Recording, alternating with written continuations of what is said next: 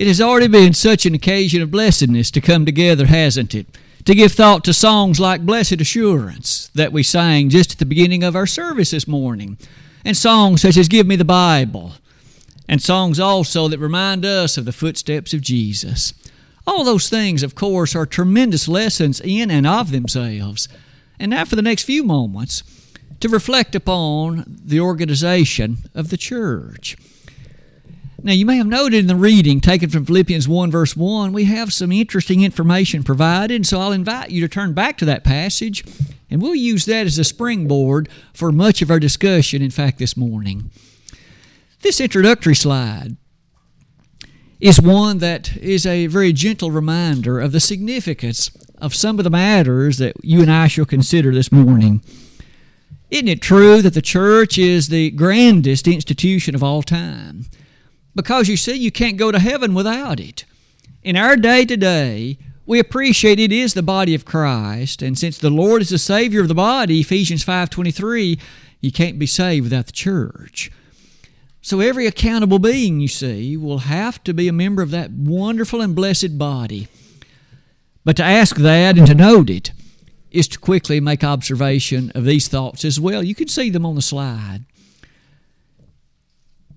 Has the God of heaven said anything about the organization of that institution? For instance, isn't it true that God has had things to say about the organization of the family? The husband is the head. And we appreciate that that was in the infinite wisdom of God. With regard to the church, does the Bible make any statements about its organizational structure? If so, what might those be? I might begin by saying that you and I are well aware, it's certainly no secret, that throughout, oh, the last 500 years especially, there has been much that has been said about the organization in which it has been left to man. This morning, I would simply invite us with an open heart and mind to allow the Scriptures to do the talking and allow us to appreciate in our own understanding the nature of what God has so clearly set forth. You may notice about the bottom of that slide. May I be quick to say that if the God of heaven has stated concerning the organization of the church, then that is His will and it is the best way in which it is to be done, and the only way, approvedly, it can in fact be done. With all that said, let's turn to our next slide and highlight that not only has God said concerning this, He has spoken a great deal about it. So let's take a few moments and in, in fact, in this rather brief lesson today, make note of, you see, what we can say about God's inspired truth concerning the institution of the church and how it's to be organized. It begins with elders. It begins with elders. Now, on this slide, as we step through a few features about elders, may we start in Acts 20, verse 28.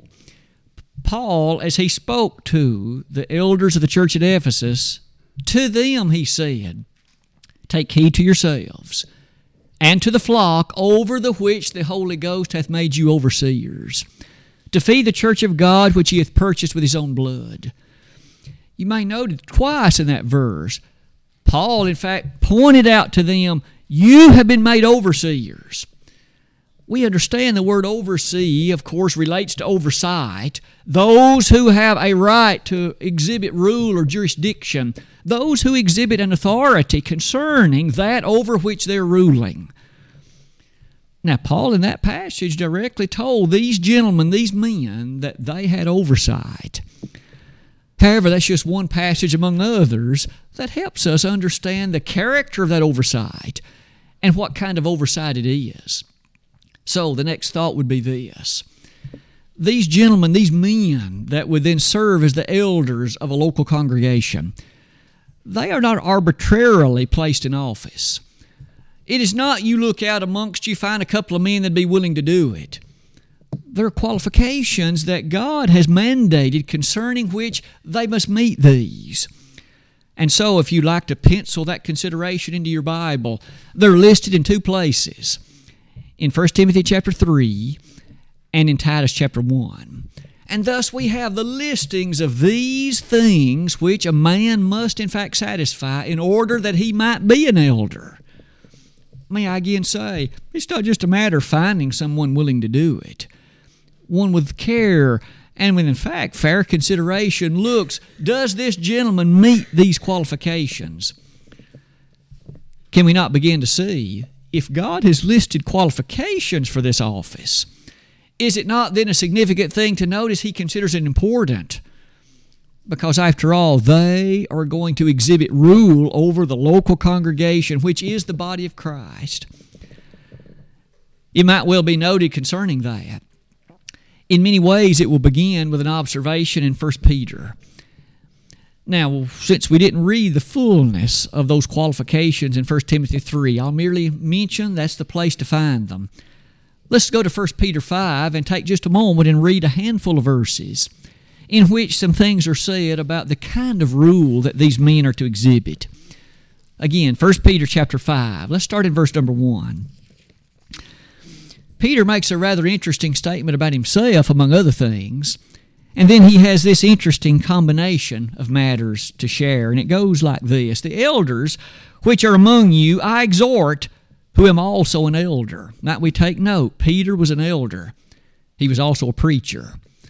So sometimes it's asked, can a man lawfully, according to the Word of God, be both an elder and a preacher of the same congregation? Apparently the answer is yes, because Peter was. And he goes on to say, and a witness of the sufferings of Christ, and also a partaker of the glory that shall be revealed. So Peter next makes observation about the consideration of the basis upon which he said these things. I was a witness of the Lord, and furthermore, a partaker of the glory that should be revealed. So he was a Christian, and with that in mind, he now made this statement Feed the flock of God which is among you.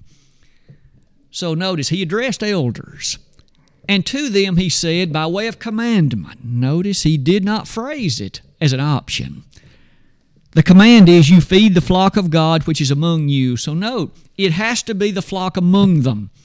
No man has the authority from heaven to serve as an elder over a different congregation than the one of which he's a part. Now, you and I know that some denominational groups have taken this to a great extreme, where maybe one man or group of men rule over a whole district of churches. That's as unscriptural as it can be. You might notice here Feed the flock of God which is among you, taking the oversight. One more time, that interesting word is used take oversight. And then it's qualified like this not by constraint. So, a gentleman shouldn't serve as an elder just because he thinks he has to, just because he feels it incumbent that there's nobody else to do it. But it says, but willingly. You love the souls of these people. You love the thing that which is the church. You love the matter of what in fact is the proper way of doing it. And so you do it willingly, never for filthy lucre, but of a ready mind. Then it says, neither as being lords over God's heritage, but being ensamples to the flock. So, one of the key elements that God expects of a gentleman serving as an elder is his life should be reflective of the truth for which he stands.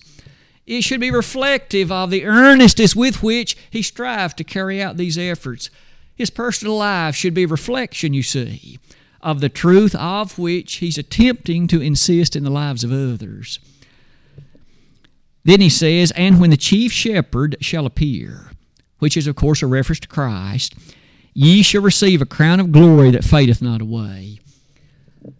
So, as you can see on this slide, we've now encountered a couple of verses that highlight it is the will of God that there be these men. And might we pause to say they have to be men? Because among the qualifications, they are the husband of one wife. And a woman can't be a husband. Now, we appreciate that, inasmuch as that's true on that particular slide, as they rule in this way, they, of course, are bound by the Word of God. Let's make sure we understand this. No elder anywhere has the right to assert, declare, or insist what is not consistent with the Word of God. It might well be stated like this In matters of doctrine, elders don't really have any, any jurisdiction beyond what the Bible says because the Lord has revealed the doctrine. So the plan of salvation, an elder can't change that. What's required to please God in terms of a way of life, an elder can't change that. The issues connected to the specifics of worship, an elder can't change that. Because you see, all of that has been mandated from heaven. It is revealed in the Word of God. And aren't we reminded in Titus 1, verse 9? An elder has to hold fast the Word of God. He must not step beyond that. But that does lead us to note issues of judgment. We know that in the oversight of a group of people, there will be lots of occasions in which judgment is called for. So what time are we to meet on Sunday? We choose 9:30 for Bible study. Someone else might choose 9 o'clock. Someone else might choose 10 o'clock. Someone else 10:15. Someone else might choose 2 o'clock in the afternoon. Point is, they're all the first day of the week, but an eldership, in conjunction with what is in their best interest of judgment for that group, they could make a selection such as that. Or if an eldership chose, in the interest of encouraging a consideration of appropriate worship, where hearts and minds were attuned to the proper things of God, they might well choose a dress code. They would have the right to do that.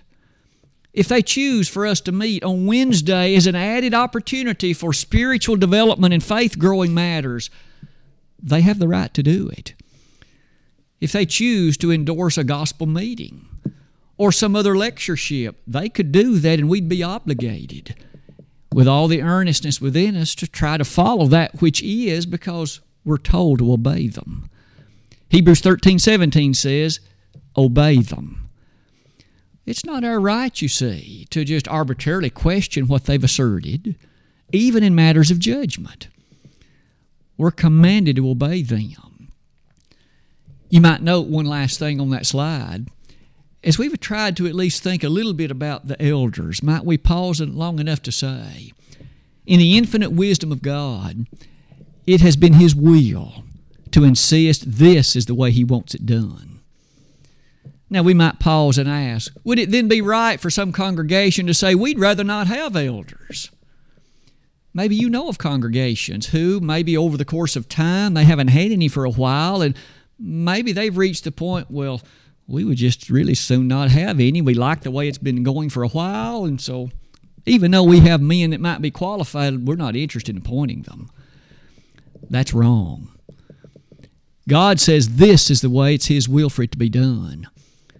Now, if there's no men qualified, that's a different matter. But for a congregation to deliberately choose not to do it God's way, they have a problem in their mindset. God says this is the best way. The church, you see, in Ephesians 5:27 has no blemishes or spots or any such thing. This is the way that the God, the God of heaven has determined is the best way for it to be done. May we be thankful for godly elders.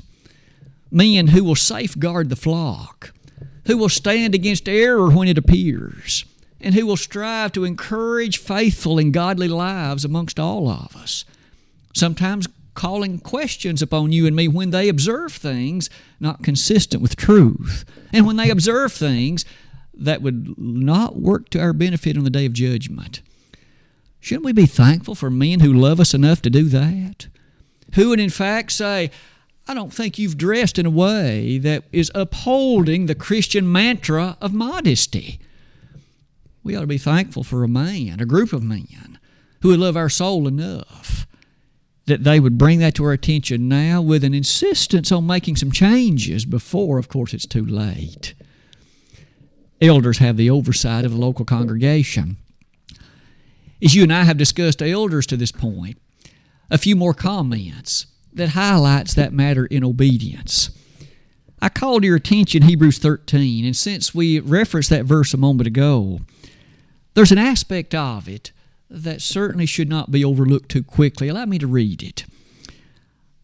Obey them that have the rule over you, and submit yourselves, for they watch for your souls, as they that must give account, that they may do it with joy and not with grief. For that is unprofitable for you. Among the matters stated in that passage, in addition to this assertion of obedience, note the latter way that that's highlighted. There's coming a day, and we know it's the day of judgment, wherein these elders will give an accounting before God of the disposition of their oversight of the congregation over which they ruled. How did you carry out those duties of an elder? Were you safeguarding the flock? Did you watch for their souls? Did you do so in such a way that you perhaps can now appreciate a host of people entering heaven in part because of your oversight and your leadership? That's bound to be such a delightful day when that happens. But you'll notice there's a part of this that's unprofitable. It says, as you obey and submit to them, it certainly would be such that they may do that with joy and not with grief. Not with grief. If you've ever given much thought to the life of an elder, it's a weighty responsibility and a weighty obligation. Because those gentlemen, of course, that do that properly understand that it's the body of Christ and it's not an organization that belongs to them. They're just privileged by God to have a local oversight. And so, as they do that, there's a great deal of thought and study and reflection and consideration that goes into their decisions. But you'll notice here, sometimes a lot of grief appears. In the best interest of the Word of God and that which it teaches, sometimes people won't do what they know they should. And they won't do what the Bible teaches they should. And although an eldership may bring that to their attention, they still, in rebellion, maybe even stubbornness and defensiveness, they won't submit to that which is in their eternal best interest. Don't you know an elder loses a lot of sleep? When he's done that which the Bible would encourage him to do, and yet this person or this group of people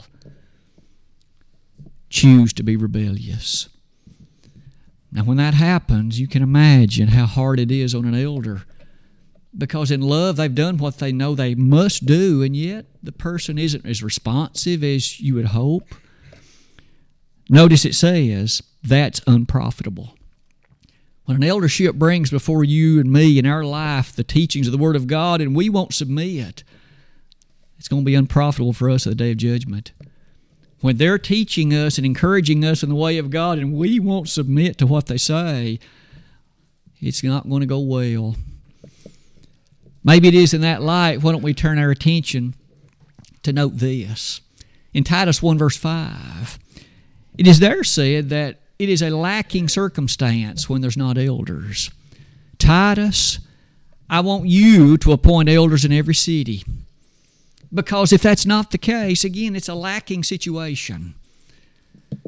I suppose we're all familiar with congregations that utilize business meetings because they don't have elders. And like we've said before, if there's no men qualified, that's understandable. But when there are men qualified, it should be a quick matter at once to try and put those men into office. Because if that's not the case, Paul said something's lacking, something's wanting, something's not as it ought to be. No business meeting ever is as effective, as effectual, and as productive as an eldership. So may we highly regard and be thankful for godly men who serve as elders. But what next might we notice? What about deacons? You may have noted in Philippians 1 1, Paul made reference to not only bishops, which are elders, but he also made note of deacons. The church in Philippi was organized in such a way that it had both elders and deacons. Now, we've learned so far that an elder has primary responsibility concerning the spiritual welfare of us, guiding your soul and mind in the way it ought to go. Well, what do deacons do? On this slide, I've asked you to notice several things of note. First of all, let's begin with the word itself. First of all, there is an office that is recognized as the office of a deacon. Would you be turning with me to 1 Timothy 3 and notice the way in which that's phrased? 1 Timothy chapter 3. Could I call to your thought verse number 10? and let these also first be proved, then let them use the office of a deacon. So, in the same way that there is this office, which is that of an elder, we also notice there is the office of a deacon. Now, one of the things that's caused no small amount of controversy or discussion, at least, has been the following What does this word mean? Well, quite frankly, the word deacon merely means a servant, at least as far as the original thrust of that word. But what I'd like you to notice is it's true all Christians are servants, but not all servants are Christian, or rather, all Christians are servants, not all servants are deacons. Now, that's easy to note, I think, because there's an office of a deacon. Who may then serve as a deacon? One more time, qualifications are given. Now, as you look at those qualifications, let me invite your attention to verse number 12. Let the deacons be the husbands of one wife. So, first of all, again, a lady cannot serve as a deacon, must be the husband of one wife, and then some additional qualifications are noted. As you look at those qualifications and give thought to the efforts and the work of a deacon, might we note this the deacons have a different task, a different responsibility than the elders. We noted the elders, again, spiritual development, the interest in the spiritual welfare of the members of that congregation. But with deacons, it looks very different. Look at some of these examples of descriptions. For example, in Acts chapter 6, we have a description where, where something was physically amiss. There were some widows that were being neglected in the daily ministration. Well, what the apostles do? They didn't try to take care of that shortfall themselves. They said, appoint you out men that we will take that we will assist and we will assert that they will take care of this business. And so they looked out seven men and they appointed them or they gave them the charge of taking care of those widows that were being neglected. Maybe among other things, we can note that appears to have been the first consideration of what we might call deacons. But so many later statements are also noted. They, you see, take care of physical things. They may take care of the building, the carpet, the other features, seeing care to the physical needs of people. When an eldership sees a physical need, they may then charge one or more of the deacons to take care of that particular matter so that they can continue to give themselves to the spiritual welfare of the people in the congregation. Now, these physical things could involve food or benevolence. It might involve any number of things that they might perceive as being needs physically among the lives of those people. You'll notice about the middle of that slide it does, of course, highlight in verses 12 and 13 that the deacons are those who have been proven. Now, pause with me long enough to note the deacons also serve beneath those elders. And so, again, it's not that a deacon is on an equal level with an elder in terms of authority. He's not. He serves beneath them, he submits to them just like the other members of the congregation. Perhaps it's in that light you might appreciate an interesting way some of this is stated. In a working congregation, won't it be true that the elders will certainly serve a vital role, but the deacons will too? Assisting to carry out the work in whatever number of ways that that might be carried out. But one of the things the Bible is very clear about, isn't it, is that these two are not equal the deacon shouldn't try to serve as an elder, and the elder shouldn't, of course, consider himself a deacon. They each have their designated places of effort and work. As you and I have looked at these two, you'll notice that was the fullness of what was listed, of course, there in that text of Philippians 1, verse 1. I've only chosen to include one more, simply because it has become such an issue in the denominational world. The New Testament also describes an evangelist. And you and I are well aware that many in our day and time have seen the person occupying this role as an elder. But that is not the case. In fact, they're rather widely different. As far as the evangelist, Now, notice each of us spread the gospel. Each of us live lives in which we try to influence for good. But the New Testament, on so many occasions, speaks about this gentleman who, in fact, is a proclaimer who occupies a place of speaking forth in a directed way in the public assemblies the nature of the gospel. And so, you read about Titus in Titus 2, verse 1, in which you're supposed to boldly declare that which is the truth. Well, in a given congregation, we realize there might not be a settled evangelist. Many of us might well remember instances where maybe some gentleman would come one Sunday a month, and that was on a rotating basis because that's the best that they had. I would submit, though, it is a thankful matter when there can be a located preacher, an evangelist who can be familiar with the circumstances of that congregation and who can help on a more continued basis be a part of setting forth in a continual way the truth of the gospel. You'll notice on this slide a few things are of note. First, the evangelist is mentioned in Ephesians 4:11. In other words, the particular statement of that office or of that role is at least is highlighted. In addition to that, there is a very clear charge for this man. 2 Timothy 4 2 puts it like this preach the word. Now, Paul would later describe himself by saying, I kept back nothing that was profitable for you. He preached it when it was convenient and when it was not. And today, we too, are, of course, are appreciative when a man will do this we'd far more rather hear about it now when there's something we could do about it than to show up at the day of judgment and find out that we were in error and the guy was too cowardly to ever tell us about it. Well, notice this evangelist, as it's highlighted there, is one that brings you to a few more quick observations. There is a work of the ministry. 2 Timothy 4, verse 5 makes reference to it. There is a work of the ministry. In other words, there should be planning involved. Maybe lessons or thoughts of lessons or series of lessons that may take maybe weeks or months into the future, a planning involved so that there's a steady diet covering all that would be appropriate, so that no subject is on particular left out too often. Again, that's something to consider.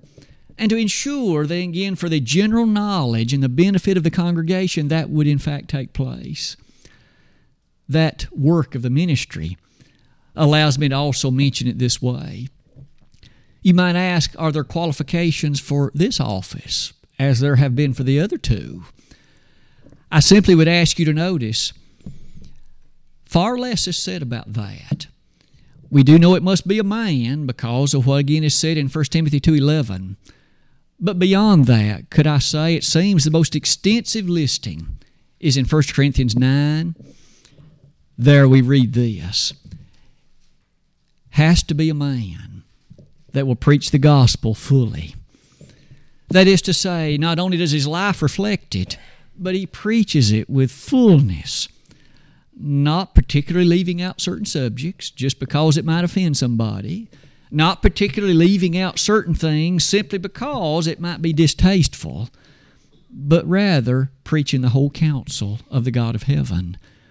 And I know that you and I have been blessed for all of our lives with gentlemen in this particular community and area who have been sound and solid preachers and proclaimers of the faith. I know we're thankful for those people. You'll note about the bottom of that slide, there is an element of authority that goes with the preacher, the evangelist, certainly not above the elder. But that authority in this case connects directly to what he preaches. It does not rest per se with him. We know that because of Titus 2, verse 1. Preach with all authority. So notice it was what the thing was preached had the authority. Titus was merely blessed to proclaim it. And today, a sound preacher will still feel the same. One last thing on that slide. As the preacher then delivers the messages, the evangelist doing these things, he will do so, of course, in love because he's commanded to preach the truth in love ephesians 4.15 it must be the truth without doubt But the motivational matter will be, again, in conjunction with the benefit for the souls of the congregation, the appreciation of what's in their eternal best interest. The perfecting of the saints will be a natural outcome. I say it because that's the way Paul put it in Ephesians 4, verses 12 to 16. Trying to increase the faith, to build up the faith of the members, so that their faith never rests on men, 1 Corinthians 2 5, but that it rests on the Word of God, 1 Corinthians 2 3. As you and I close that slide, we have looked then at these particulars, might be, be, be quick to say, that there are certainly some additional roles that are occupied in a congregation. There are those who teach, and the teachers are mentioned also as we saw in Ephesians 4, verses 11 and 12. We should be thankful for those that teach our youngsters. We should be thankful for, in fact, the kind of preparation that they make and the work that they do in bringing about the quality instruction of every class that takes place. The lesson today has just been a gentle reminder of some of the basic matters of God's specifics concerning the organization of the church these are what the Bible has said, and man isn't left to tamper with it. Some people think that they might know more than God on certain occasions, but that's never the case. We then are thankful for men who serve as elders and do so according to the pattern in the New Testament. And we're thankful for men who serve as a godly deacon, having been proved and assist in carrying out those necessary works which benefit the body in so many great ways. We're thankful for those who preach the gospel in earnest love and truth because it's a blessing for all of us who listen that we, in fact, might know the Word of God and that we too might be drawn closer to it. Today, as we're thankful for these gentlemen, thankful for the work that they do, thankful for the kind of influence that they exert, certainly above all, I suppose, we're thankful for God's plan to set it forth this way. He knows what's best. He always has, and He always will. It might be that today, someone in this assembly, upon reflection of your life, you've realized that things are not as they ought to be. And it's not because that's anyone's opinion. It's because you have looked into the mirror of the Word of God and seen that the reflection does not look good. That what the Bible teaches does not describe the kind of life you're living. Don't you realize in love, Jesus hang on, on a cross for you? You can come back to your first love today. If we could be of some help to you today, we simply want you to know with loving arms we'd like to do it. That demands that you make confession and repentance of those things that separate you as a wayward child of God from the Lord. Today, if you would simply let that be known, we'd be happy to assist and to encourage and to pray for you. May I say, though, if you've never become a Christian, what better day would there be than this? The 7th of November, 2021, the day that your name is put into the book of life. And if you'll live faithfully till death, it'll, it'll always stay there. And you can go home to glory one day. If you have never become a Christian, let today be the day. Repent of your sins, would you? Upon your belief in the Lord that what He did and said was right, you then act to make a change in life. You confess His matchless name as a Son of God, and then you're buried in water. Call it baptism for the remission of your sins. Oh, what a day it'd be! A day of renewal, a day of beginning again, a day of getting it right. Today, if we could help in some way concerning that matter, we would rejoice with you. We're about to stand and sing this song of encouragement. If one or more would wish to come, we invite you to do that now while together we stand and sing.